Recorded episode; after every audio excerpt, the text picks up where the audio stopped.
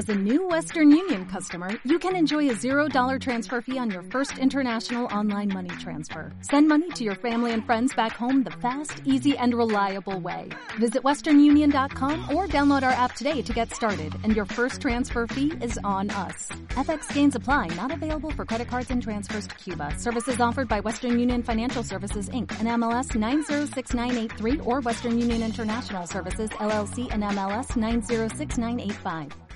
Liderazgo Comercial, episodio 273. Hola, muy buenos días, tardes, noches, o sea el momento que sea en que estés escuchando este episodio. Soy Santiago Torre y esto es Liderazgo Comercial. Bienvenido. ¿Sabes? Que antes de empezar siempre tenemos el call to action, la llamada a la acción. Así que permíteme recordarte que trabajo con responsables de ventas y propietarios de empresa para que sus equipos comerciales consigan vender más y mejor con los mismos recursos, lo que he venido a llamar productividad comercial. Y que si quieres formación de calidad para tu equipo o ayuda para ti, me tienes en www.santiagotorre.com. Hoy es el miércoles 16 de octubre de 2019. Y los miércoles suelo tener, o solemos tener, una charla, una entrevista o una charla, que a mí me gusta mucho más la charla porque realmente es lo que es. Y en este caso, vamos, así así, en otros a veces pues le, digo más o menos de qué podemos hablar, he preparado alguna pregunta. Hoy no, hoy ha sido una auténtica charla y ha sido un auténtico privilegio y una gozada poder tener conmigo y hablar con Nathan Manzaneque. Nathan Manzaneque es una persona que te va a contar muchísimas cosas, un auténtico especialista sobre marketing por referencias, es decir, por conseguir nuevos posibles clientes a través de referencias y recomendaciones de lo que él denomina conectores. Pero bueno, nos lo va a explicar mucho más en detalle en la charla. Yo le conocí en, personalmente, le conocía de otras cosas, pero personalmente no le conocía. Le conocí en el foro de ventas en Madrid en noviembre del año pasado, en el que yo impartí una ponencia y le impartía otra precisamente que hablaba de los conectores, de marketing de conectores. Muy, muy, muy interesante. Ya verás cómo le vas a poder sacar muchísima, muchísima, se muchísima partida a esta entrevista con Nathan, que además es un tío súper simpático y ha sido una auténtica maravilla estar con él. Pues sin mucho más, te dejo con, con Nathan y con todo lo que nos cuenta. Hola, muy buenas tardes, Nathan. ¿Cómo estás? Muy buenas tardes. Oye, encantado. Es un privilegio el, estar en tu podcast. Mm. El, placer es, mío, Nathan, que bueno, nos conocimos presencialmente en Madrid, en el primer foro de ventas, que estábamos los dos ah. de ponentes. Tú hiciste una charla que me gustó muchísimo, que es la de conectores. Ahora iremos hablando de eso. Y mí siempre me gusta empezar la charla preguntando quién es Nathan Manzaneque, que tengo abierto delante la pantalla de LinkedIn, ¿eh? ¿Sabes qué nos dices? que yo hago mis deberes. Pero ¿quién es Nathan Manzaneque? Y bueno, ¿por qué alguien tiene que escuchar una charla entre Nathan Manzaneque y Santiago Torres? ¿Quién eres, Nathan? Cuéntanos un poco. Bueno, ante todo soy una persona normal. Entonces no soy un gurú, no soy, no, me tengo como un experto de nada, pero sí, eh, quizá porque uno ya va cumpliendo años y ya tengo 42 tacos, eh, pues nos hemos dado de golpes en, la calle y en el mundo de la empresa, ¿no? Entonces, me, apasiona el tema comercial, me apasiona el conectar con la gente. Yo fui un niño muy, muy inseguro, muy tímido, eh, y entre otras razones por las que mis padres se mudaron mucho de casa, y toda la familia nos mudamos, creo que vivimos como en 17 sitios diferentes, una cosa así. Entonces tuve que acostumbrarme, siendo muy tímido, a volver a empezar, ¿no? A, volver a entrar en las relaciones, a, salir de mi zona de confort. Y he estado viviendo en mi zona de confort o fuera de mi zona de confort tanto tiempo que casi ha sido más la zona de pánico, más que la zona de confort. Mm. Me ha obligado a desarrollar ciertas habilidades que no tenía y, lo que me apasiona, lo que me encanta es compartir esos aprendizajes, eh, y eso a veces ha sido en forma de formaciones o de consultoría. ¿no? Entonces, ¿por qué escuchar a Nathan? Yo creo porque es un mensaje muy cercano, muy auténtico, que está basado en la experiencia y que procura ser muy práctico para que lo utilicemos en, en nuestra empresa en el día a día. Yo sé que eres humilde, porque entre otras cosas no has dicho que eres de Bilbao. Y además... Es cierto, cierto. Nacido en Bilbao y oye... La verdad es que es, un orgullo, ¿eh? ¿Qué, le vamos a hacer?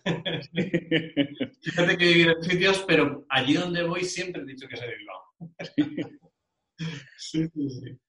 Y bueno, y, eso me dijiste, ¿no? Cuando nos dijimos, oye, pues somos paisanos porque yo soy de Bilbao, ¿no? A pesar de que, me acuerdo que me contabas en Madrid, no, no, yo he vivido en muchos sitios distintos, bueno, por el trabajo de mis padres, pues había que moverse, ¿no? Y, pero, pero yo nací en Bilbao y además y llevo con mucho orgullo decir que soy, que soy de Bilbao. Totalmente, ¿eh? Bueno, he vivido casi una década en el Reino Unido y igual, o sea, allí haciendo alarde de, de ser vasco y de Bilbao, de Bilbao, sí, sí. Eh, en estos momentos yo veo en tu LinkedIn que dices que te dedicas a consultoría, formación y experiencias de alto voltaje para ayudar a profesionales apasionados del crecimiento profesional y personal, que necesiten sobre todo más claridad en sus negocios, que tengan empresas más sostenibles para una vida mejor. Te defines como business consultant, speaker, trainer y eh, lo tienes en tu página web nathanmanzaneque.com. Correcto. De, todo esto, ¿qué es lo que más te llena de esto que, realizas, Nathan? Lo que más me llena, yo diría que es eh, el efecto que tiene el empresario. Em, básicamente, y te voy a contar una, anécdota de cuando vivía en el Reino Unido. allí trabajé en varias cosas, monté mi propia empresa y uno de los proyectos que realmente me ilusionó fue coger empresarios españoles en concreto estuve trabajando con una marca de calzado muy potente de España, de calzado de seguridad eh, para el mundo industrial, que no mencionaré por si acaso, por tema de privacidad y tal, pero seguramente la marca más importante que patrocina la Copa del Rey en España. Mm. Entonces, eh, esta marca había trabajado durante 30 años en el, mercado, pero tradicionalmente no habían conseguido entrar en el Reino Unido, ¿no? y la fábrica es absolutamente impresionante. Representa seguramente muchos empresarios españoles que tienen productos fabulosos, tienen un know-how, una experiencia que puede rivalizar con cualquier fabricante de otro país, pero no habían conseguido entrar al Reino Unido, ¿no? Y entonces lo que les ofrecí es, mira, yo estoy en el Reino Unido, vivo allí, tengo buenos contactos empresariales, se me da bien el mundo comercial, me apasiona, a mí me gustaría ayudaros, ¿no? Me, nace la idea de, jolín, ayudar a paisanos míos que, a que triunfen eh, en vez de que llegue una empresa de, yo qué sé, de Pakistán o de Taiwán y que termine vendiendo los zapatos técnicos, ¿no?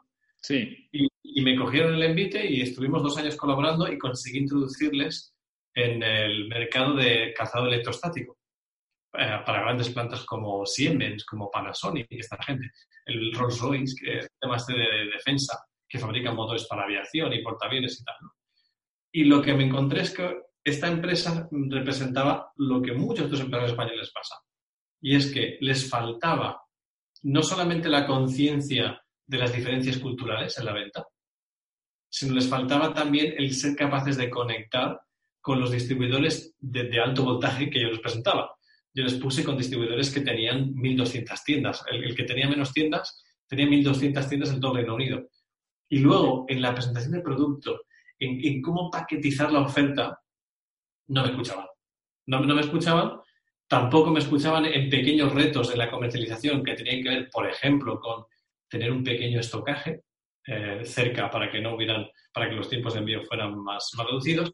Les faltaba un poquito de, visión. Fíjate, hablamos de una marca que invierte millones eh, en unos poquitos años en patrocinar eh, fútbol en primera división en España, que es un mercado que ya tiene, y justo cuando les ofreces contratos millonarios en otro país que nunca han conseguido entrar en 30 años, les faltaba ese, esa capacidad de, convencer, ¿no? Y lo que yo veía era una empresaria, consejero delegado fabulosa, una experiencia tremenda, un conocimiento técnico del producto para quitarse el sombrero, chapó, que seguramente era mejor que todos los demás competidores, pero luego en una, en una reunión de trabajo notar cómo todo se desmorona por no ser capaz de comunicar de una forma efectiva esa, esa, esa unicidad, esa ah, capacidad de, hacer cosas diferentes, ¿no? Y eso me, tuvo un efecto en mí emocional, no te puedes imaginar. Me dolió, ¿eh? Porque pensaba, ¿cómo puede ser que mis paisanos no sean capaces de triunfar con productos tan buenos o mejores? Y mi obsesión se convirtió, yo quiero ayudar a este tipo de empresario, a pymes o grandes empresas, a conectar mejor con esta gente. Y entonces empecé un poquito pues, con las habilidades de negociación, con ser capaz de conectar de una forma más profunda cuando tienes que cerrar un acuerdo, etc. Entonces yo destacaría que esa, para mí es la, razón que más me motiva, es la satisfacción de ver cuando sale bien, cuando notas que implementan esas técnicas y dices, joder, qué, maravilla. Ah, esto es lo que tenemos que hacer. Igual que conquistamos, a lo mejor digo una barbaridad, igual que, los vascos, los españoles, conquistamos medio mundo y echamos para adelante eh, jolín, pues ¿cómo no vamos a poder hacerlo si tenemos unos productos y unas fábricas eh, maravillosas en, nuestro país? Eh, has hablado de algo para mí importantísimo y que a veces no le prestamos demasiada atención. Tú hablas de ellos, entre otras cosas, esta empresa de, de calzado no podía entrar allí por no entendían las diferencias culturales en la venta. Muy correcto, ¿eh? Y, eso es tremendo, porque muchas veces, incluso a nosotros vendedores, ¿eh? no somos capaces de, entender que cada persona es diferente y tiene su propia historia, su propia experiencia. Y más hoy en día, el otro día me, contactaba a través de LinkedIn. A mí me contactan bastantes personas a través de LinkedIn a pedirme consejos, ¿no? Entonces me contactaba una persona y me decía, oye, joder, ¿me puedes dar algún consejo? Porque yo me dedico a vender en España, en una zona de España, yo me dedico a vender, vivo aquí, pero yo soy extranjero, soy árabe y se me nota y noto un cierto mm, reticencia de las personas, y que los resultados son buenos. ¿eh? Y bueno, estuvimos conversando a través de, LinkedIn y hablando con la persona, y yo me incidía en esto, ¿no? que tenía que entender la diferencia cultural y que cada país es distinto y que igual su forma de, de trabajar, pues él se tiene que adaptar ahí donde está y no pretender que sea el de enfrente el que se adapte. Y los vendedores nos tenemos que dar cuenta de eso, tenemos que captar rápidamente quién es la persona que tenemos delante. Y repito, y cada vez va a ser más frecuente, cada vez va a ser más frecuente que tengamos empresarios o posibles compradores que tengan una ascendencia cultural diferente a la nuestra. Hasta ahora, yo, yo soy de Bilbao, de toda la vida, y jo, yo me acuerdo de la primera que estuve en Londres, en los años 80, eh, que fui, eh, bueno, ya cuando finalizaba la carrera, pasé varios meses, varios años seguidos en Londres, y, a mí lo que me chocaba era ver gente de otras razas que en Bilbao no veías. En Bilbao no veías, y sin que nadie se me enfade, ¿no? No, no veías un negro, ¿no? Era una cosa atípica. había uno, me acuerdo en mi pueblo, en el Gorta, había uno y era pues la, la, novedad, ¿no? Y en cambio era lo más normal. Hoy en día en España, por supuesto, estamos conviviendo gente de todas las razas, colores. Tenemos uno de los mejores delanteros de la Liga Española, eh, Iñaki Williams. Sí, sí. Y, y es y es vasco, vasco por todos y lados. Vasco, vasco, y habla euskera perfectamente. Y, de, y... es negro porque los de Bilbao tenemos el color de piel que nos sale de las narices. Pero además porque ya la, eh, la globalización es un hecho real, no solo en los negocios, sino en los movimientos de personas. Todavía eh, hay unos ciertos, unos ciertos problemas, pero nos tenemos que ir acostumbrando a que cada vez sea más frecuente Iñaki Williams, que es un señor, ¿vale? Negro, pero es nacido aquí, habla aquí, absolutamente integrado hablando el idioma y con la cultura que tenga, que por supuesto tiene que estar incidido por su cultura ancestral, ancestral de, ancestral, perdón, de, sus padres o de la gente que vino aquí. Con lo cual va a tener una mezcla que vamos a tener que cada vez ser hilar más fino los vendedores para poder entender esas diferencias culturales. Oye, ya hay cosas que no podemos decir. Por cultura hay cosas que no podemos decir en las ventas. Mm. Ya no trabajamos como negros. Sí. Tampoco trabajamos como chinos. a veces es que es, difícil el, ser sensible o, tener esa sensibilidad, pero en el mundo de las ventas cada vez va a ser más importante. Por eso yo creo que se trata, siempre se ha tratado las ventas de escuchar de una forma activa, pero es que ahora más, con esas diferencias, esas sensibilidades que difieren de la nuestra, una, dos, o pasas más tiempo en el proceso de escucha, es más, durante todo el proceso de venta. Eres muy sensible a lo que te dicen, al lenguaje no verbal, a, lo que observas. Y, no sé si, lo veía en un, en un eh, podcast tuyo que, que apuntabas que el hecho de preparártela, o, quizá en, en, uno de los eh, posts buenos que pones en LinkedIn, que pones muchísimos interesantes, hablando de que tienes que escuchar y preparar la visita antes, de una forma mucho más exhaustiva. No hay que ser perezoso, no hay que ir, venga, vamos, a, vamos a improvisar que soy bueno. No podemos vivir las rentas o de, o de habilidades que pensamos que tenemos porque tenemos el culo pelado de haber trabajado muchos años en ventas, ¿no? Cada vez hay que, hay que ser más cuidadoso. Eh, es posible que lo comentara, he subido estos días una entrada en LinkedIn sobre la película Pinder, protagonizada por Chris Clooney, y cómo él, bueno, en uno de los despidos, lo que hace realmente a la persona a la que, a la que él despide, pues le pregunta por sus inquietudes de joven, ¿no? Que realmente era tener un restaurante. Y él dice, bueno, pues la, la, realidad es la que es, te tengo que despedir, pero bueno, ahora quizá tienes la oportunidad de aquello que dejaste por tu carrera profesional, empezarlo, que tus hijos te vean otra vez de nuevo con alegría, con ilusión y con ganas de empezar cosas.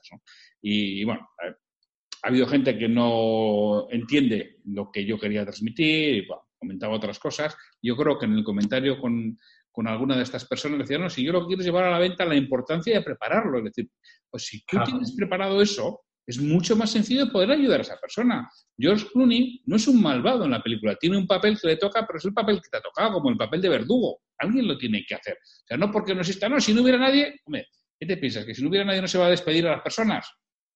Se va a despedir exactamente igual. Y, es, y entonces es diferente hacerlo desde el lado humano, te voy a intentar ayudar, te voy a intentar ilusionar de nuevo, pero que es la única herramienta que tengo para poderlo hacer y prepararlo. Y esto en la venta es lo mismo, José. Tú has podido preparar eso buscando en redes sociales con la persona con la que te vas a entrevistar, buscando noticias, googleando su nombre, googleando su empresa, viendo su empresa. Tienes muchas más probabilidades de hacerle descubrir algo nuevo, algo que le ilusione y algo que tú le puedes aportar. Que si vas ahí, vamos a ver qué pasa. Pues si vas a ver qué pasa, probablemente no pase nada. Totalmente de acuerdo, ¿eh? Totalmente de acuerdo. Es que si lo preparas, pues es totalmente diferente. O por lo menos te abre una, una ventana de oportunidad distinta. Ah. Yo, llego a la conclusión de que hay muchos comerciales, una de dos, o por falta de preparación. Ah, hubo una, una época en la que parte del problema era que terminaba siendo comercial porque no había otra cosa. O sea, era o ser camarero o ser comercial de algo, ¿no? Sí. Y entonces, quizá a lo mejor era un poquito de falta de, profesionalidad en el sector. Puede ser que, hubiera algo de eso, ¿no? Pero había un exceso de em, coloquio de ventas.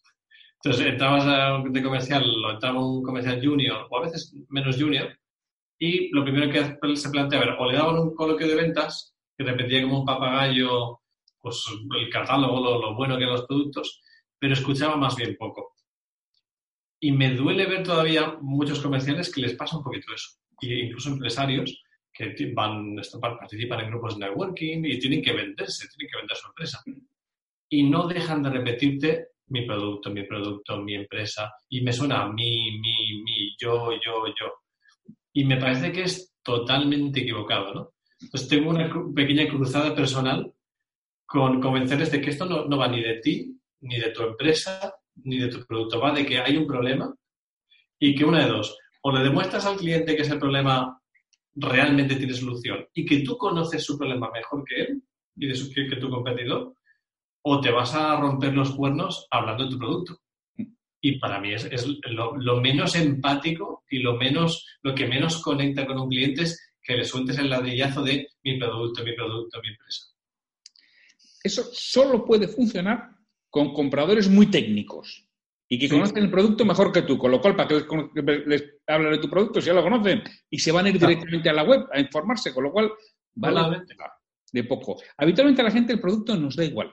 Si a mí me duele la cabeza, me da igual el producto, me da igual un paracetamol, un ketoprofeno, un ibuprofeno, me da exactamente igual. O que bailes el hula hop, el alrededor de mí cantando. Si me quitas el dolor de cabeza es lo que yo pago. Y cuanto más me duela, más pago. Totalmente, me da igual. Y me da igual. Y que me dicen, no, que te tienes que tomar esta pastilla. Si confío en ti, me la tomo. Y si me quita el dolor de cabeza, la siguiente vez que me dé la, devuelvo a llamar. Totalmente. Y me da igual lo que sea. Y habrá alguno que quiere saber qué es. Vale, bien, habrá alguno. Pero el 85% nos da igual. Totalmente, totalmente de acuerdo. Me gusta un montón el, utilizar el, perfil DISC, mm, que es la psicología se lleva utilizando más de un siglo. Y básicamente te dice que hay gente que lo quiere son resultados rápidos, que más o menos es en torno al 11% de la población. Y le da igual, o sea, no le cuentes detalles e-, esos son los que compran rápido si les das la información que necesitan rápida. Sí. Pero no les manejo los detalles. Y luego hay más o menos en torno al 87% de la población típicamente que lo que quiere es todos los detalles. Son los que se leen el, prospecto del jarabe, pero vamos, hasta lo último. Se lo saben de memoria. Al final a lo mejor terminan no tomándose el jarabe, porque sabéis que esto tiene no tengo indicación que no me lo tomo. y además, es, ese perfil es que aunque quieras, no le puedes vender. Y cuanto más le sueltes la chapa, más lo estás alienando, o sea, más te detestan. Lo que quieren es, dame la información que yo te pida y dame toda la información que te pida y déjame estar. Mm. Porque yo te compraré si, toca, pero no me vendas. Y detestan que les presiones y tal, ¿no? Entonces, me encanta utilizar ese, pequeño símil. Luego hay, hay otros tipos de conducta, pero estos dos son tan diferenciados que o aprendes que, no tienes que soltar tu chapa, tienes que escuchar primero, ver quién tienes enfrente, cuál es el, comportamiento de cómo la personalidad que, tiene la hora de tomar decisiones, o, es que te, van a detestar, te van a acabar de ti hasta el gorro y vas a quemar eh, prospectos realmente interesantes, ¿no? O posibilidades de, entrar en relación con un cliente a largo plazo. Sí, yo, soy un enamorado del DIS, yo lo utilizo en todas mis, mis formaciones de ventas, lo el, cómo realmente llevarlo a la venta, cómo detectar el tipo de persona que, tienes delante. Y hay muchos que me dicen, no, digo, una primera impresión. Digo, una primera impresión no vale. Te va a engañar. Primero, ¿por qué? Porque todos actuamos, todos nos comportamos de acuerdo al rol que se supone que jugamos. Entonces estamos actuando. El DIS vale cuando tú tienes clientes recurrentes.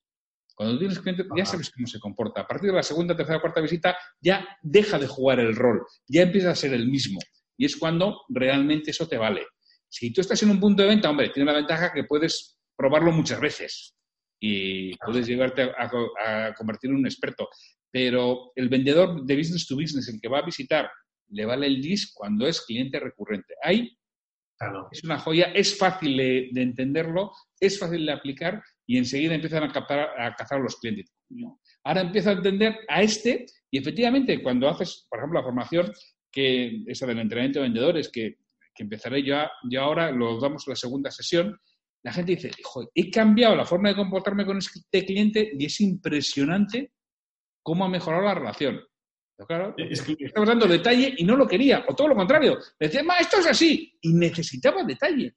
Si lo das y cambia la relación, pero totalmente. Si no le hablas en su idioma, en su estilo de conducta o de personalidad, tensas la relación. Y entonces, si tienes relación, o, o se rompe y no te compra más, o te comprará por brasas, pero dirá, incómoda es la interacción con esta persona.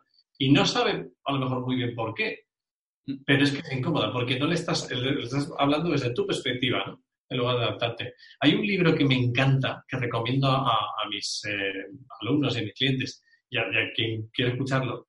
Se llama Words That Change Minds, palabras que cambian mentes. Creo que se llama Rose Shell, es una, creo que es canadiense, si no me equivoco, esta experta, y me impresionó muchísimo porque te, da ciertas pautas o ciertos patrones que van un poquito más allá del disc y que te explican cómo identificar por la sintaxis, por cómo construye el cliente o la persona con la que hablas las palabras, las frases, y qué tipo de verbos utilizan, te ayuda a ver primero si es una persona reactiva o proactiva. Si es una persona que quiere huir de un problema, entonces cuando vayas a vender, enfatízale el marrón, fíjate, ¿y qué te costaría, qué te supondría el que no solucionara este marrón? ¿Cuánto te duele el problema? O aquellos que van en pos o en búsqueda de algo, ¿no? Que son innovación, crear, esa gente lo quieres conseguir, ¿no? Entonces, en vez de ir a atacar por, el problema, le atacas un poquito por la oportunidad de lo que puede generar o, conseguir. Y me encanta cómo traza ese, esa serie de preguntas que podemos, al realizar cuando tenemos la persona delante, y luego, según lo que te conteste y cómo te contesta, dices, tate, este va a ser un rojo del disc, este va a ser, vamos, una personalidad fuerte, este voy a utilizar frases más cortas y con muchos verbos de acción. Ah, pues lo hacemos, venga, nos ponemos, te lo paso, pues dime, pues cuando quieras. Es una forma de hablar muy diferente al otro que hemos comentado antes, el perfil analítico, que son frases mucho más estructuradas y además para que le resuenen, le tienes que hablar a lo mejor de bueno, pues si te, si te parece bien, vamos a, darnos un tiempo para que puedas analizar esto con cuidado y cuando tú lo hayas considerado mm, y sea un buen momento para ti, entonces, eh, dentro de un par de semanas o tres semanas, me, me, dices, ¿no? Entonces, ¿cómo cambia eso según las expresiones que he utilizado? Y me, encantó. Words that change minds. Muy recomendable. Sí, lo, estoy buscando, poner un enlace en las notas del, programa. Efectivamente, eh, Words that change minds de 14 patterns, de los 14 patrones para dominar el lenguaje de la influencia, que es lo que nos dice Selros Chaver. No sé si estará en español, porque a mí me ha llevado a Amazon.com. Vamos a ver si. No lo he visto en español, pero seguro que está en español. Si no, y si no, le escribiremos a Mary Ross. No, si, es por ponerla, es por poner el enlace, si está, porque además a mí me interesa también el libro. Y, es muy interesante. en español. Entonces, si lo tengo en español, prefiero. Desde luego, está en España. Mira, además tiene un precio Kindle en España de 1,99. O sea, más baratito no puede estar, ¿eh? Pero impresionante. ¿eh? Es de las cosas que más me ha sorprendido en los últimos cinco o seis años. Más incluso que algunas cosas que son un poquito más de perogrullo, ¿no? Ah, hemos, estamos eh, muy al tanto de todo empieza con el porqué y tal, los líderes que van después.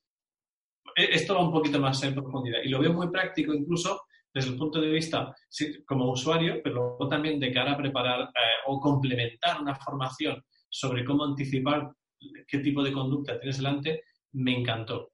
Eh, esos rasgos, cómo los define, tiene unos resúmenes a final de cada capítulo muy interesantes.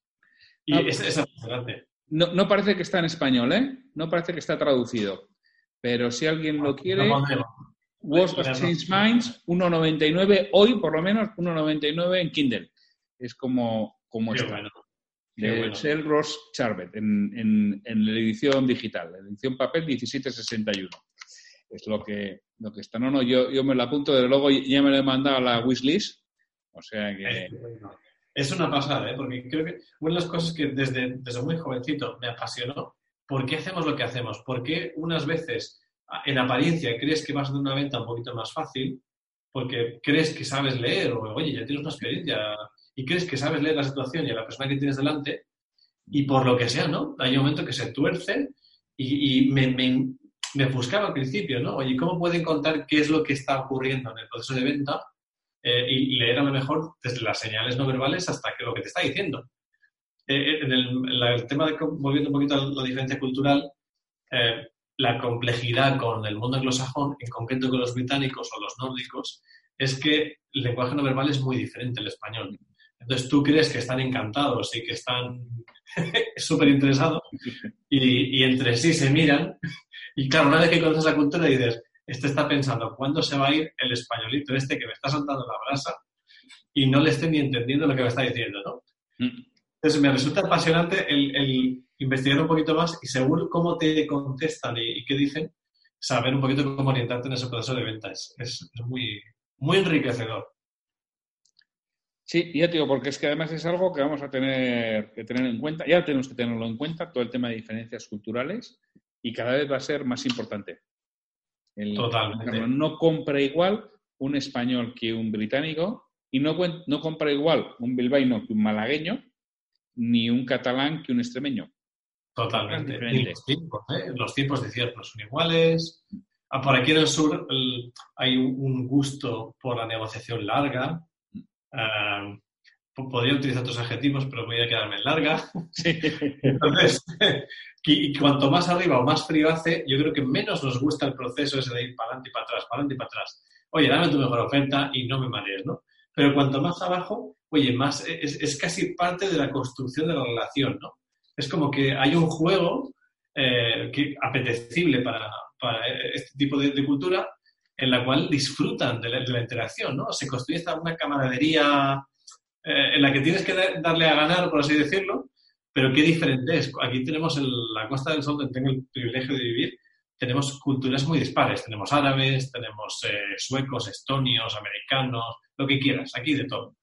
Entonces, cuando vas a, formar equipos de diferentes países, alguien que viene de Emiratos Árabes se estrella de bruces contra los suecos. Mm. Y hay que explicarle, es que usted no puede plantear una oferta o un proceso de negociación que dure tres meses. Y tampoco puede andar discutiendo el precio constantemente porque rompe la relación. Y, viceversa, ¿no? Usted si es sueco o si es usted del mismo Bilbao, no puede llegar a ese tipo de cliente y decirle, oye, pues tenme su mejor oferta o, rompemos la baraja, ¿no? es, muy bonito el, ver cómo funcionan esas diferencias y, luego cómo ser más sensibles para, para mejorarlas, ¿no? Sí, sí, Me sí, interesa también desde el punto de vista no solamente de la venta eh, uno a uno, sino yo soy una apasionado del, marketing por recomendaciones, que básicamente es una rama del marketing de las ventas que lo que hace es decir, oye, no vayas a, pelearte a buscar clientes, trabájate a gente que te conecte, que ya está trabajando con esos clientes. Es mejor tener una persona que te puede tener a 100 paisanos, que son justo los que tú quieres trabajar, en vez de pelearte con los 100.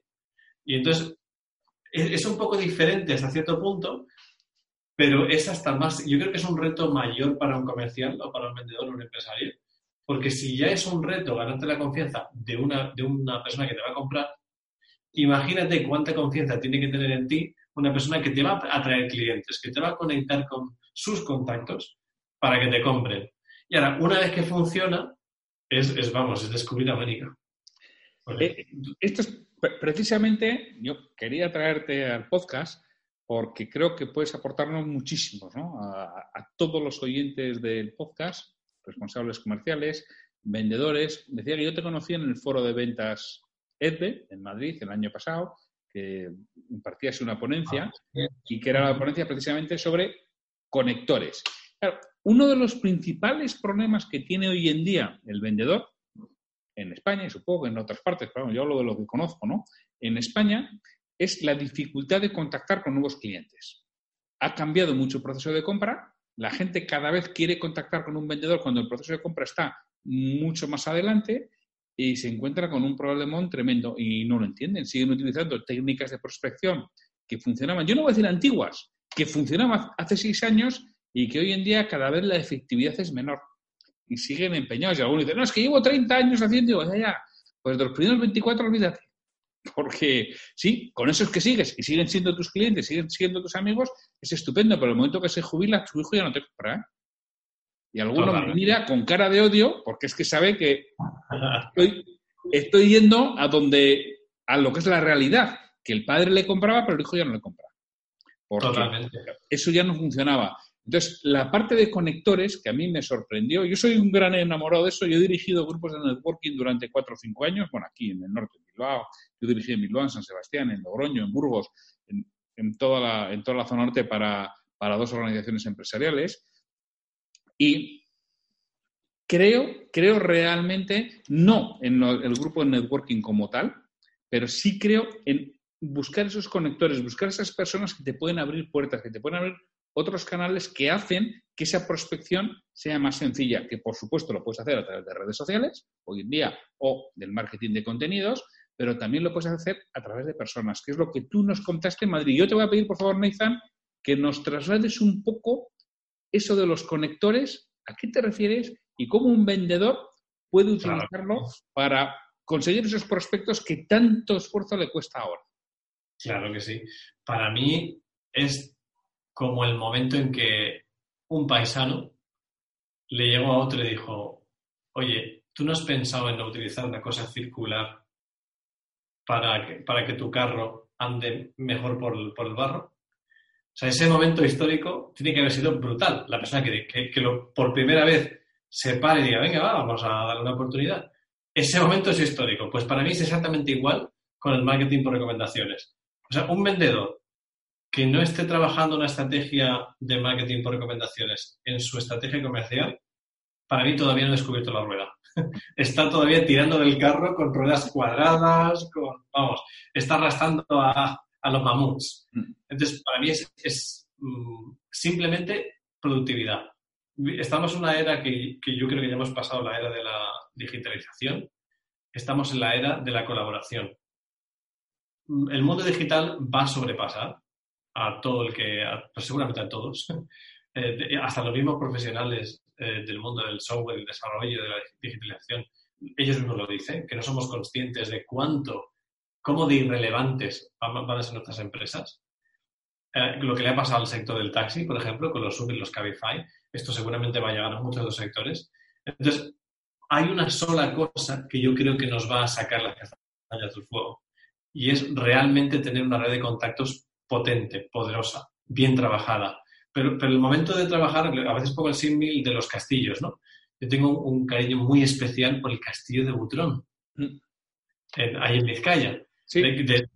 desde muy pequeñito, mi abuelo y mi padre me llevaban allí, yo jugaba allí y veía aquellos castillos, es mi castillo de referencia. ni Versalles ni nada, el castillo de Butrón. Lo, recuerdo con mucho cariño, ¿no? Pues para mí es como la época de los castillos. ¿Cuándo era el mejor momento para edificar una fortaleza? Cuando te veías el ejército golpeando con las puertas en las puertas del castillo. No. Cuando te amenazaba con que te iba a declarar la guerra, pues tampoco. Hay que construir castillo en tiempos de paz para cuando vengan los tiempos de guerra. Y para mí, una buena estrategia de marketing por recomendaciones que significa identificar qué tipo de profesional te puede conectar con tu nicho de mercado, porque ya está trabajando con el nicho de mercado. Eso hay que hacerlo en tiempos de paz. No cuando, cuando le ves las orejas al lobo, no cuando la crisis está en pleno apogeo. Entonces, para mí, una persona que tiene una buena red de contactos con buenos conectores que entienden el valor de compartir referencias de negocio y que te pasan clientes, eso es, no es opcional. Es que si quieres sobrevivir una crisis, si quieres perdurar en el tiempo como empresario como vendedor, si cuando veas a otros vendedores que se les despide porque es que, oye, es que no da para más, al único vendedor al que no despiden en un equipo, ¿sabes de quién es? Al que tiene una red de contactos potente, bien trabajada, que nunca se queda sin reuniones para, para hacer, porque siempre puede tirar de algún contacto que le puede presentar a alguien. Y la tiene estructurada, se la ha trabajado. Y eso al margen de que asista a eventos networking o no. Pero como tiene una red bien trabajada y una estrategia, como dice el dicho, el mundo entero se aparta ante alguien que sabe dónde va. Mm. Pues es lo mismo en el tema de la venta por recomendaciones, yo creo. Puedes probar cualquier otra cosa, pero para mi forma de ver es andar todavía sin la rueda. Entonces, mi propuesta siempre suele ser, párate primero identificar qué es lo que te hace diferente a ti, si eres un empleado, un vendedor. ¿Por qué debería escucharte a alguien en vez de o a otro vendedor de tu empresa o a otro competidor? Ten eso muy bien hilvanado con tu porqué auténtico, por qué te dedicas a esto. Porque el cliente, si te asocia con otro plasta que le viene a vender, yo qué sé, perfiles de aluminio, eres que eres otro hermoso mío. Es que tengo cuatro, fábricas aquí al lado. ¿Por qué te voy a comprar yo a ti tus perfiles de aluminio? Pues la única razón es porque voy a, me creo que vas a hacer algo por mí diferente. ¿Qué vas a hacer diferente por mí? ¿O, qué valores te, te, mueven que me demuestran que cuando las cosas se den mal, y se darán mal en algún momento, sí, porque sabemos de qué va esto, que yo sepa que tú vas a remover Roma con Santiago para darme un buen servicio. ¿Qué garantía? ¿Cómo me creo yo eso? Y, entonces, la, idea al final es detectar quién trabaja con los clientes que yo quiero conseguir, que no hace lo mismo que yo, que no compite conmigo. Eh, te pongo un ejemplo. Eh, si yo fuera un electricista, un autónomo, o una gran empresa y tengo 20 electricistas con camionetas por ahí, ¿cómo puedo conseguir más negocio? Imagínate que yo quiero conseguir obra nueva, reformas, pues ¿quién va a ser mi cliente? Promotores, mm, constructores, eh, promociones que haya por ahí, a lo mejor arquitectos que puedan recomendarme. Entonces, ¿qué voy a hacer? Si yo quiero que constructores y, y promotores me compren las instalaciones de electricidad, ¿a dónde voy a mandar a mis comerciales? ¿Dónde están los arquitectos? ¿Dónde están las inmobiliarias? donde hay personas que no hacen lo mismo que yo, ¿quién le hace el tema de, yo qué sé, la instalación, la canalización, la fontanería? Pues yo tengo que contar empresas que hacen ese tipo de servicios, pero que no ofrecen la electricidad.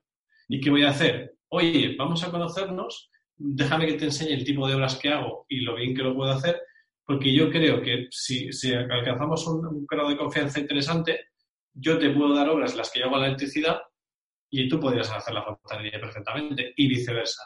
Lo mismo en el mundo de en cualquier sector. Si piensas en el sector financiero, eh, no sé, una alguien de banca privada, que está también muy en boga, ¿no? Banca 4, tenemos OVB como asesores de planificación financiera. Hay un montón de gente y están obsesionados con alcanzar sus objetivos.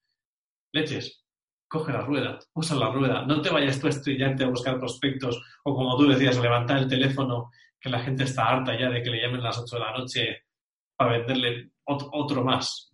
Entonces, entrar en una relación con un conector y si eres la banca privada, pues cógete a alguien que ya está ofreciendo un servicio eh, seguros, por ejemplo, eh, que ofrece un tipo de seguro de salud, aunque no compita con lo que tú haces, ¿no?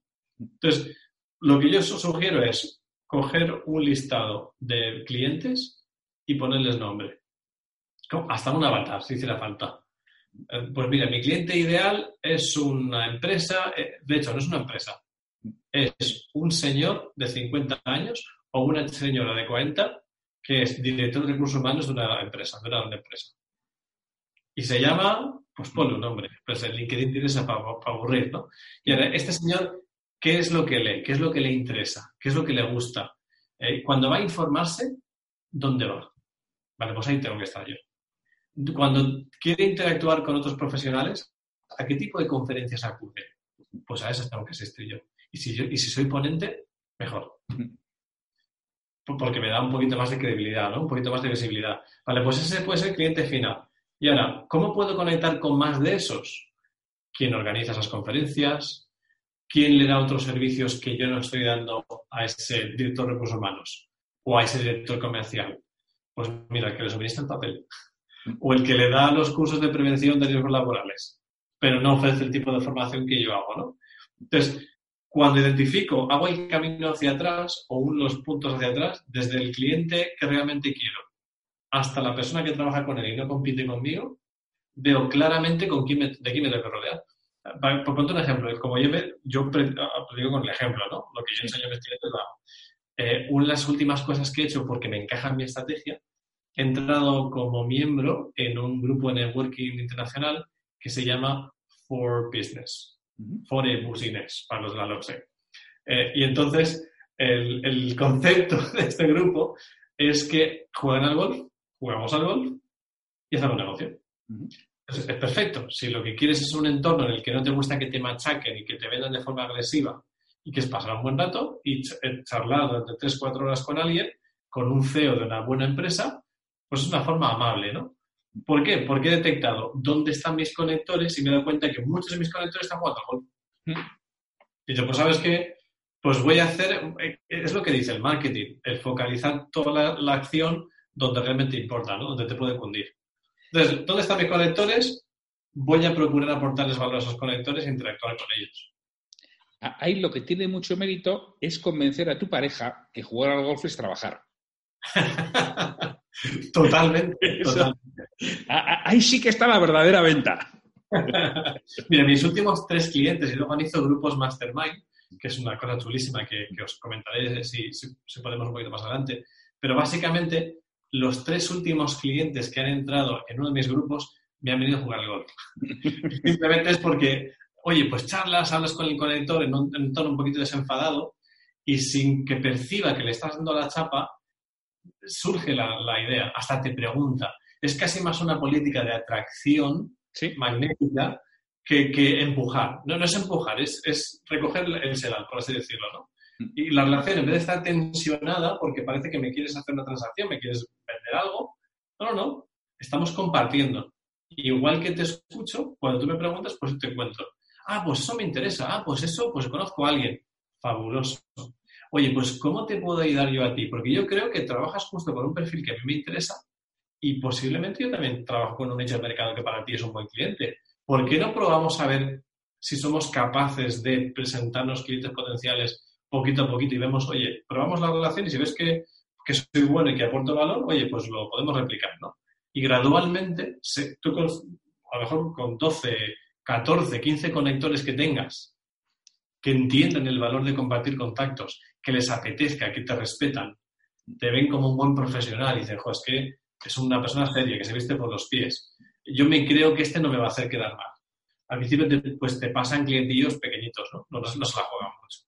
Pero cuando ven que, oye, eres, puntual, eh, respondes en tiempo y forma, eh, además entienden cómo es el proceso de venta para ti, cómo les atiendes al cliente y luego les escuchan, oye, este Nathan, oh, un pájaro me ha encantado, está una consultoría, tal, oye, ha sido espectacular. Ahora, cuando tienes ese feedback, eso fortalece la relación en todos los sentidos. El, que el paisano que te pasó la referencia, encantado con su amigo o con su, con su contacto. El contacto encantado contigo, o sea que es una relación nueva. Y, se genera una situación de win-win-win por todos lados, fabulosa. Y una cosa que me encanta es que los clientes que me llegan como fruto de una, recomendación, de una referencia, me ponen menos pegas. Sí, sí, sí. O sea, sí. más, más fieles, Sí. están más contentos, no se hacen problemas con muchas cosas y terminan dándome más referencias esos clientes que otro paisano que pase por la puerta. Como ya saben cómo funciona y han visto cómo es la experiencia, dicen, oye, este tío es bueno, me pasó la referencia a Santiago y oye, encantado. Es, un proceso como más natural, más sostenible, porque no, no, no somete esa tensión a ninguna de las partes. Es que además es sencillamente actualizar lo que has hecho toda la vida. Yo empecé vendiendo en los años 80. Y yo recuerdo, yo estuve en Bilbao y me fui a Madrid en el 89.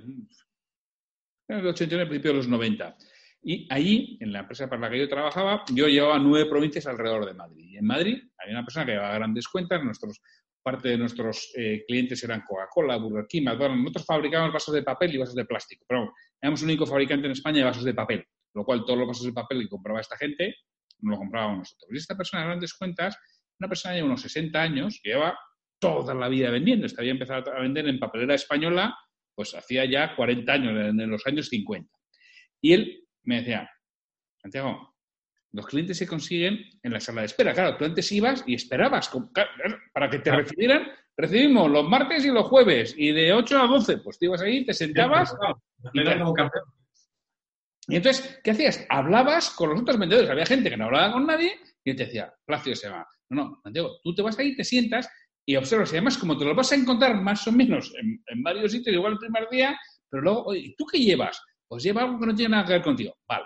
Pues resulta que lleva algo que el comprador es el mismo, porque está en la sección pues, de bazar, que nosotros, por ejemplo, si ibas a los cash, a- nosotros vendemos mucho a, distribuidores, a los famosos cash para hostelería. Eh, Si vas a los casos, si vas, em- empezaban entonces las grandes superficies. Si es de bazar, es el mismo comprador, pero no era competencia tuya, porque el tío vendía tijeras.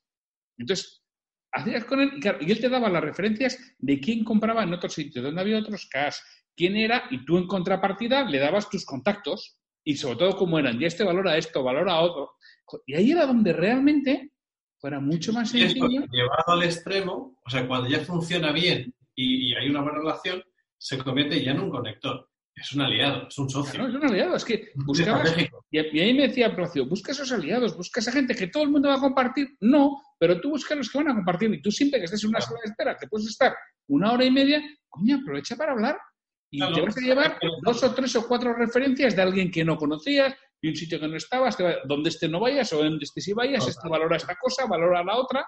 Tú, por supuesto, joder, dale también a él. O sea, no pretendas solo recibir, que es que hay gente que solo quiere recibir. Totalmente. Empieza Había- dando. Es decir, y además me decía, empieza dando. Tú empiezas a hablar, oye, joder, ¿conoces a no sé quién? Ah, pues no, no sé quién es. Y dale tú esa referencia. Y es cuando se- es más fácil que él te dé la suya.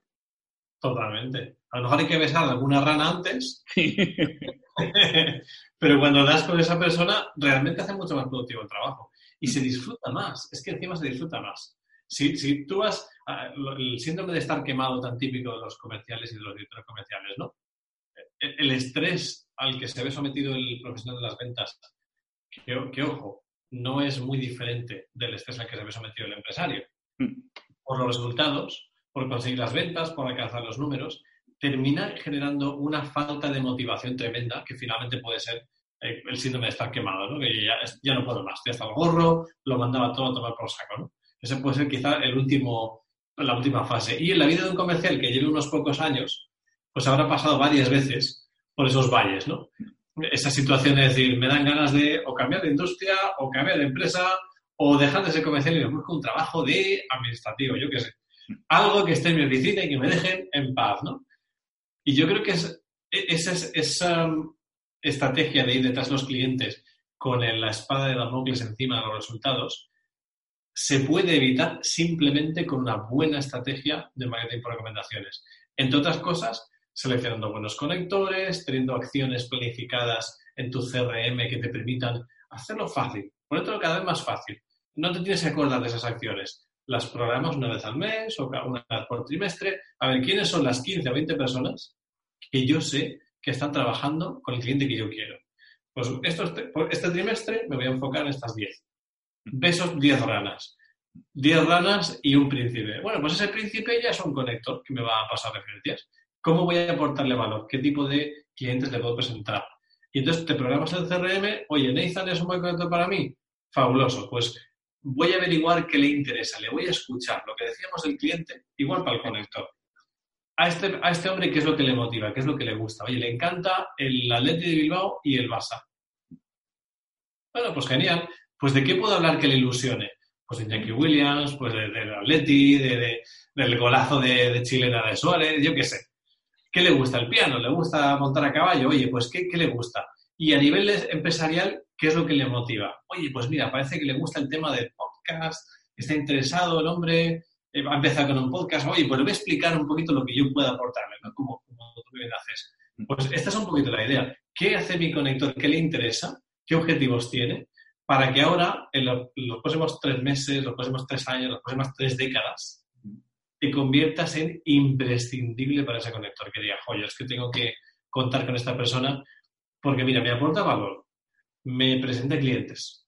Lo mínimo que puedo hacer es hacer lo mismo por esa persona.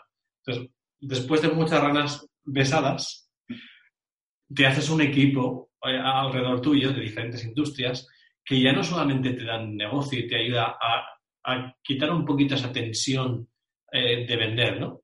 Es que encima te da inteligencia de mercado, te da información valiosísima sobre qué competidores han entrado en el sector, sobre quién está haciendo las cosas a lo mejor no como debería, cuidado con este cliente, que este cliente está planteando suspensión de pagos, oye, este ha dejado de ver no sé dónde.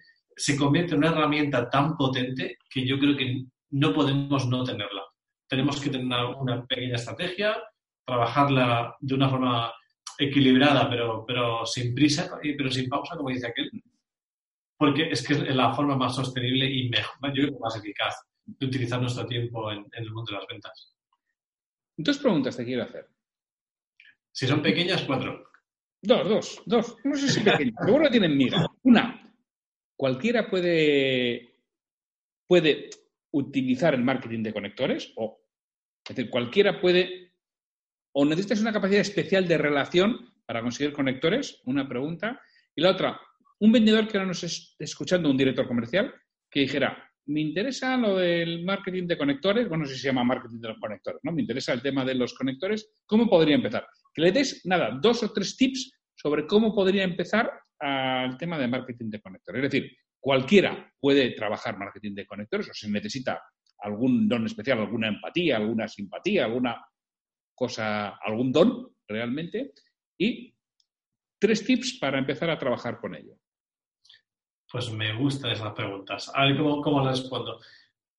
Yo empezaré diciendo que para mí la, gente que más éxito tiene, los empresarios o, vendedores que más éxito tiene en marketing por referencias, utilizando el tema de conectores, son la gente tímida.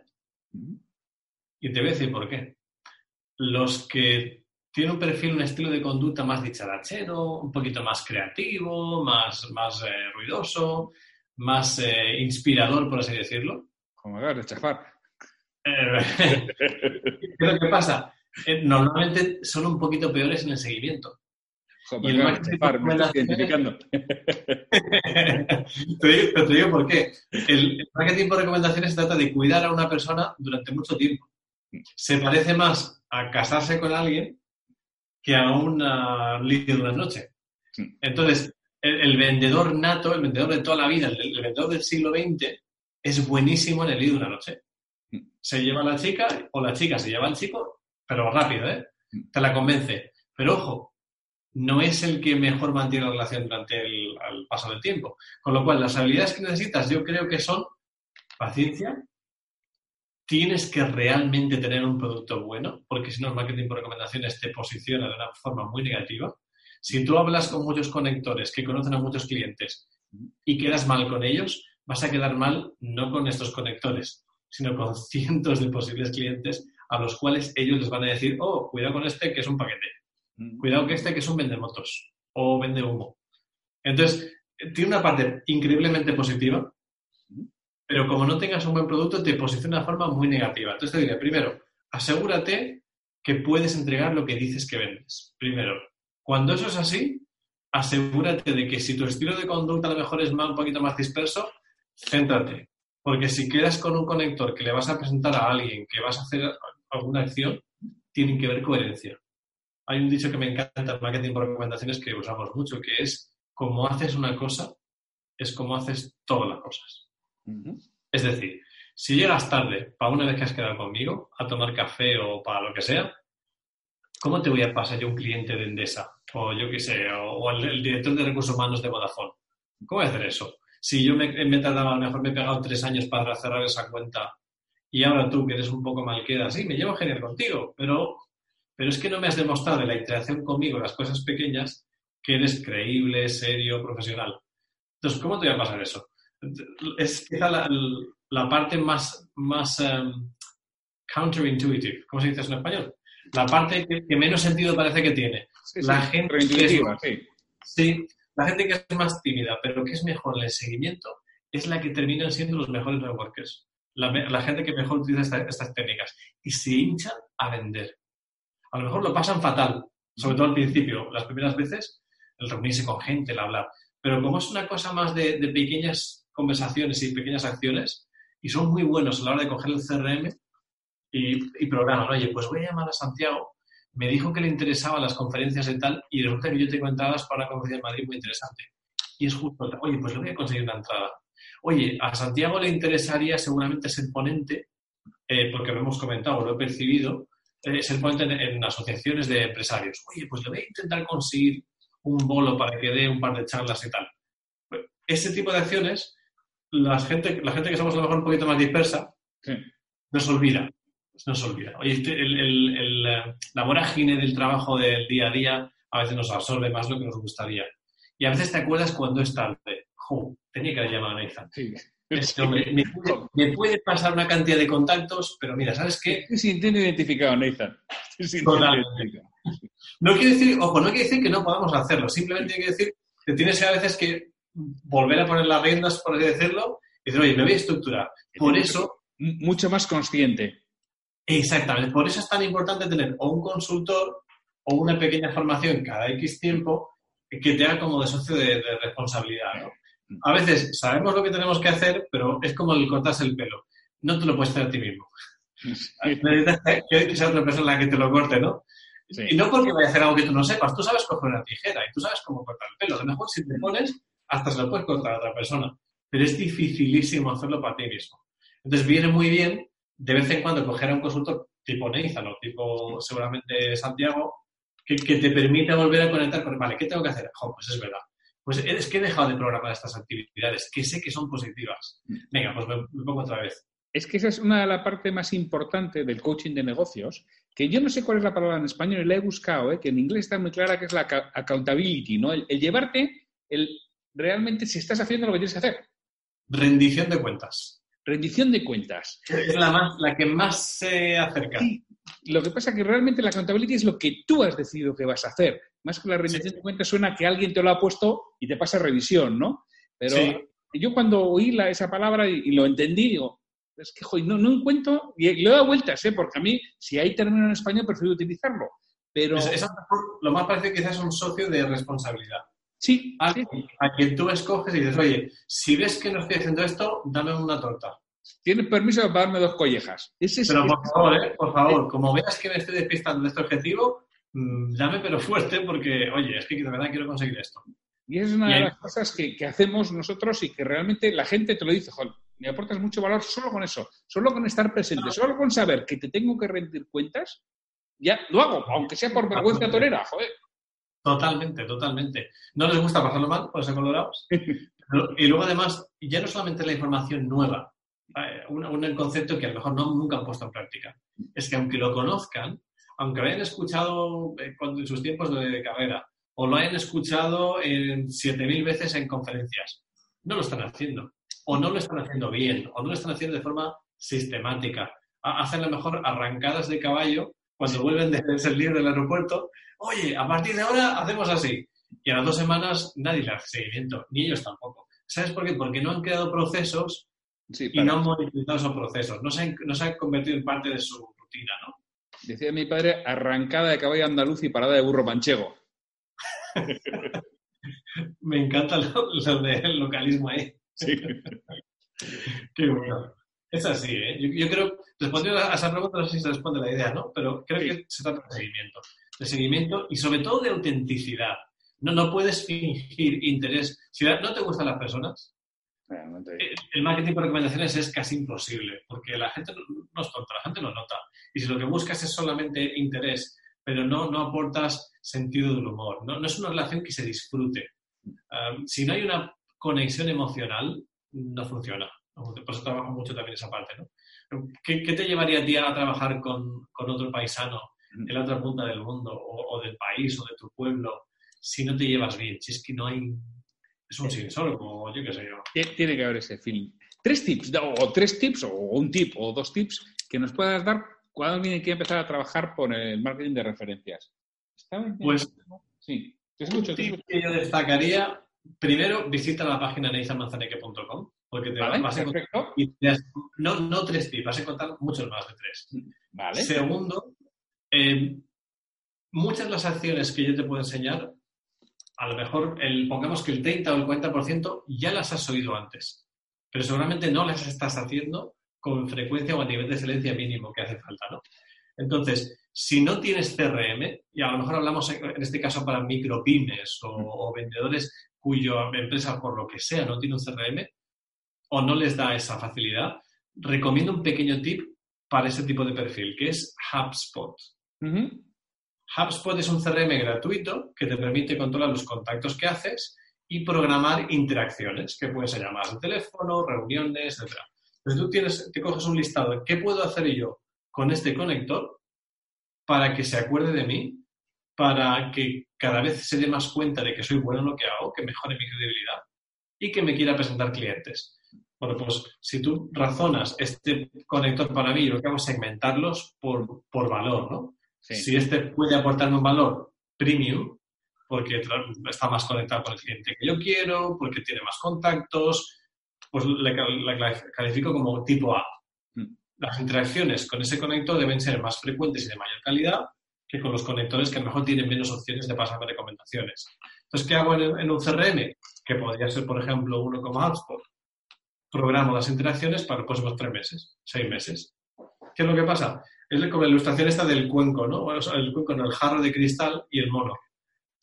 Eh, a veces queremos conseguir demasiado y quería coger los cacahuetes y no podía sacar la mano. la mano sí. Pues a veces queremos abarcar demasiado y no podemos hacerlo todo. Entonces, ¿qué tiene que encajar primero a mi forma de ver si vas a hacer marketing por recomendaciones o vas a vender a través de, conectores? Mete primero lo importante. Entonces, esos 15, 20, 30 conectores que realmente pueden cambiar tus resultados, porque solamente con que uno te pase una referencia de un gran cliente, ya está. Ya, te rentabiliza el esfuerzo que hayas dedicado. Primero, en tu CRM, programa en el calendario esas acciones y hazlo mínimo tres o seis meses vista. Te da una sensación además de control y una, cuando te encuentras siguiendo ese proceso es muchísimo más fácil. Luego simplemente hacer seguimientos a esas acciones. Y luego el tercero, el último, yo creo que es deja de hacer networking. Deja de hacer networking. Eh, me he encontrado un, término que he acuñado, que lo, lo compartía en el blog hace unas semanas, es FOMORKING. Que es la mezcla del FOMO, el fear of missing out o el miedo a perderte cosas. Joder, es que me lo pierdo, voy a, voy a ir por si acaso. Pues eso adaptado al networking. Como hoy en día todas las asociaciones, instituciones y saraos que hay le cuelgan la coletilla de networking, hay una especie de adicción que, que, está muy prevalente en el mundo de la venta y en el mundo del empresario, que es voy a ir por si acaso. Y entonces ese empresario termina, sale del evento y el, de camino a casa, si no va cocido, que hay de todo, de camino a casa se pregunta, ¿y yo para qué he ido? Pues mira, me he encontrado con la misma gente de siempre o no he conocido ningún perfil que a mí me interese. He pasado una tarde entera o una mañana entera que, que a lo mejor podría haber sido más productivo en otro sitio. Entonces, deja de hacer eso. Plantéate lo que comentábamos antes, ¿dónde están mis conectores y dónde están mis clientes? Y tengo dos opciones según mi estrategia comercial o mi estrategia de marketing por recomendaciones, puedo dedicar un 40% a mis clientes, a rematar clientes, y un 60% a mis conectores. ¿Qué significa eso? Cuanto más invierto en los conectores, menos me va a costar vender el año que viene. Y más clientes voy a cerrar el año que viene. A lo mejor ahora mismo no puedes hacer un 60-40 y tienes que modularlo, ¿no? Pero esa es, mi idea. Deja de invertir tiempo en cosas que seguramente sabes, a lo mejor no te has parado a medirlo, pero sabes que no son productivas, y plantea acciones de networking solamente que contribuyan a conseguir tus objetivos, número uno, y dos, que tengan sentido, que allí estén tus conectores principales.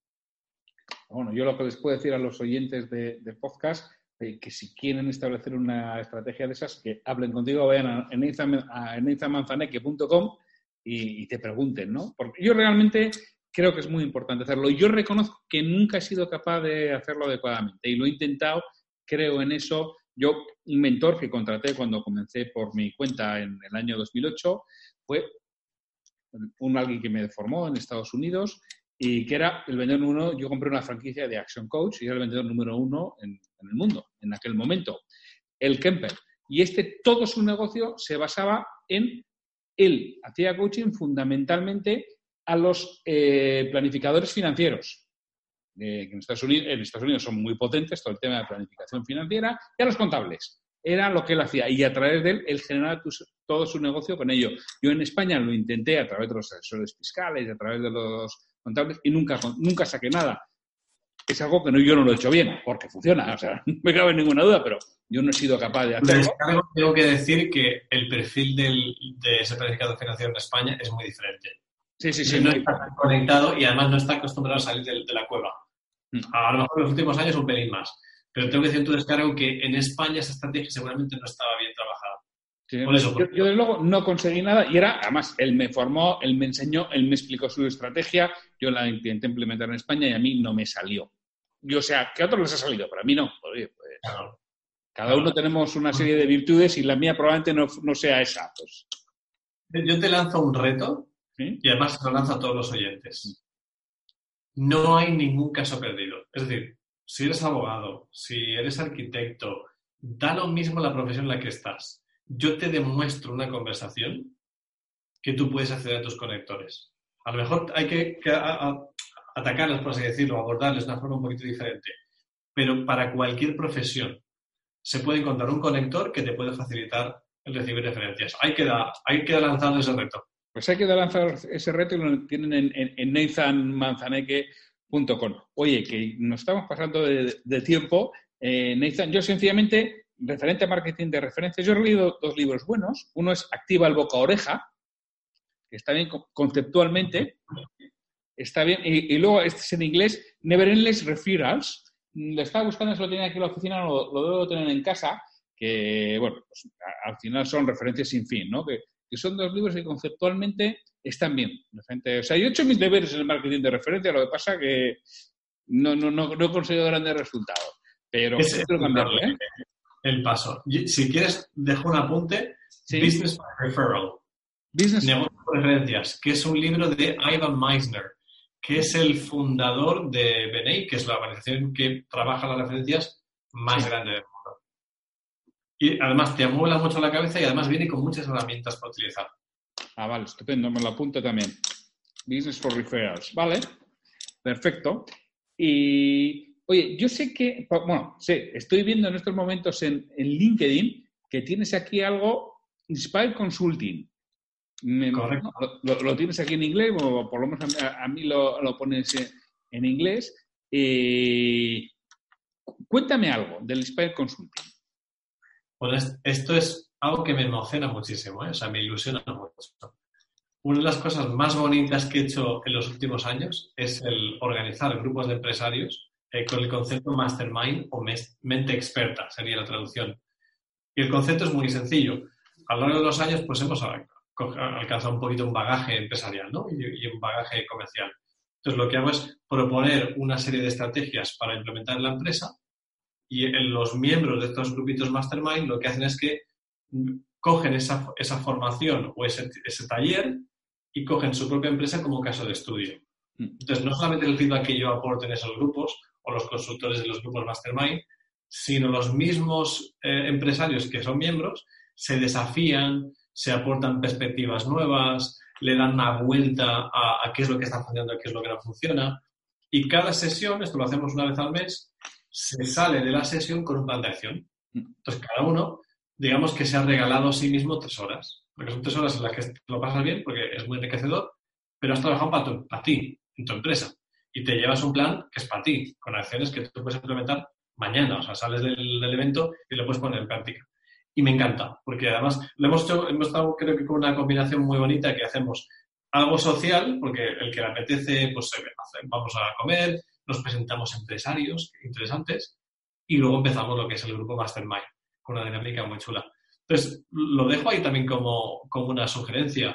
El hecho de que si hay en tu región ya un grupo Mastermind, genial, y si no, que nos contacten. La página web para Inspire es Inspire, Inspire Success, Success, la palabra para éxito, inspiresuccess.art. ART. ART. Art, que sería arte, ¿no? Y la razón de eso es, estamos, en Inspire estamos convencidos de que el inspirar en tu comunicación es un arte que se trabaja. Y el pondré, el enlace en las notas del programa para que quien quiera pues lo tenga desde ahí directamente en el enlace. Totalmente. Creo que es algo muy interesante. Los grupos Mastermind, la primera vez que, creo que se escribió algo sobre organizar grupos en que profesionales se aportaban valor, creo que fue Napoleón Hill, En un libro del, del 1915 o 1920. ¿Quién se llega a ser rico? Exactamente, exactamente. Y entonces habló del concepto y gente como John Ford y, así, pues tenían sus grupos Mastermind. Se juntaron con gente que eran buenos, que eran expertos en alguna materia, y dicen, oye, ¿por qué voy a yo, no sé, a pagar alguien a que me dé consejo o no sé qué, si puedo sentarme a hablar con alguien así y, una vez al, mes o con la frecuencia que sea. Y ese es el planteamiento. Antes de que necesites, lo que decíamos antes de los castillos, ¿no? Antes de que te vengas al enemigo, rodéate de murallas. Esto es un poco así, es como tener un consejo de dirección externo y una vez al mes, pues, oye, tema comercial, pues imagínate que tuviera mi mastermind a Santiago. Pues, jolín, ¿quién mejor para aportarme ideas o estrategias? el tema fiscal, pues quien sea, ¿no? Y la verdad es que es algo que estamos disfrutando mucho. Perfecto. Y Nathan, pues muchísimas, muchísimas gracias por concedernos este tiempo. Eh, a todos los oyentes, creo que sabemos algo más del marketing de referencias, que es una de las alternativas a la prospección tradicional que cada vez funciona peor y que tanto esfuerzo nos cuesta. Que creo que a los comerciales nos gusta mucho más relacionarnos con personas en vez de estar persiguiendo a posibles clientes que es lo que ahora en muchas ocasiones hacemos. ¿no? Y que alguien nos llame o que alguien nos presente y diga, oye, llámale de mi parte o dile que me conoces, es una llamada más sencilla. ¿eh? Pero ojo, si encima dice, no solamente llámale de mi parte, se dice, eh, es que este, cuidado, que Santiago no es, no es cualquiera, ¿eh? Este es un paisano que fíjate con quién ha trabajado, fíjate lo que ha hecho y estoy convencido de que te puede ayudar. O sea, yo si fuera tú, no me lo pensaba. No, es más, voy a hablar con él por si acaso puede atenderte. ¿eh? O sea, quiero que, quiero que valores que si tú quieres te, intento conseguir una reunión porque esta persona realmente puede ayudar. Edificas al a la persona a la que conectas y ya tienes, jolín, el desgaste de la venta es mínimo. Porque ya, ya hay una relación casi previa. La venta está hecha, solo hay que ponerse de acuerdo. Claro. La, la pregunta es, ¿te puedes permitir trabajar conmigo?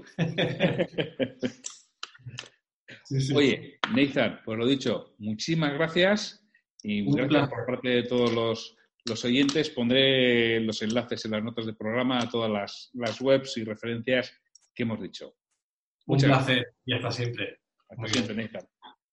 Bueno, esta ha sido la entrevista con Nathan. Espero que te haya gustado. Pondré los enlaces en las notas del programa y solo me queda decirte que muchísimas gracias por estar ahí y que mañana tendremos la tercera entrega de el programa de presupuestos comerciales. Sin mucho más, hasta mañana.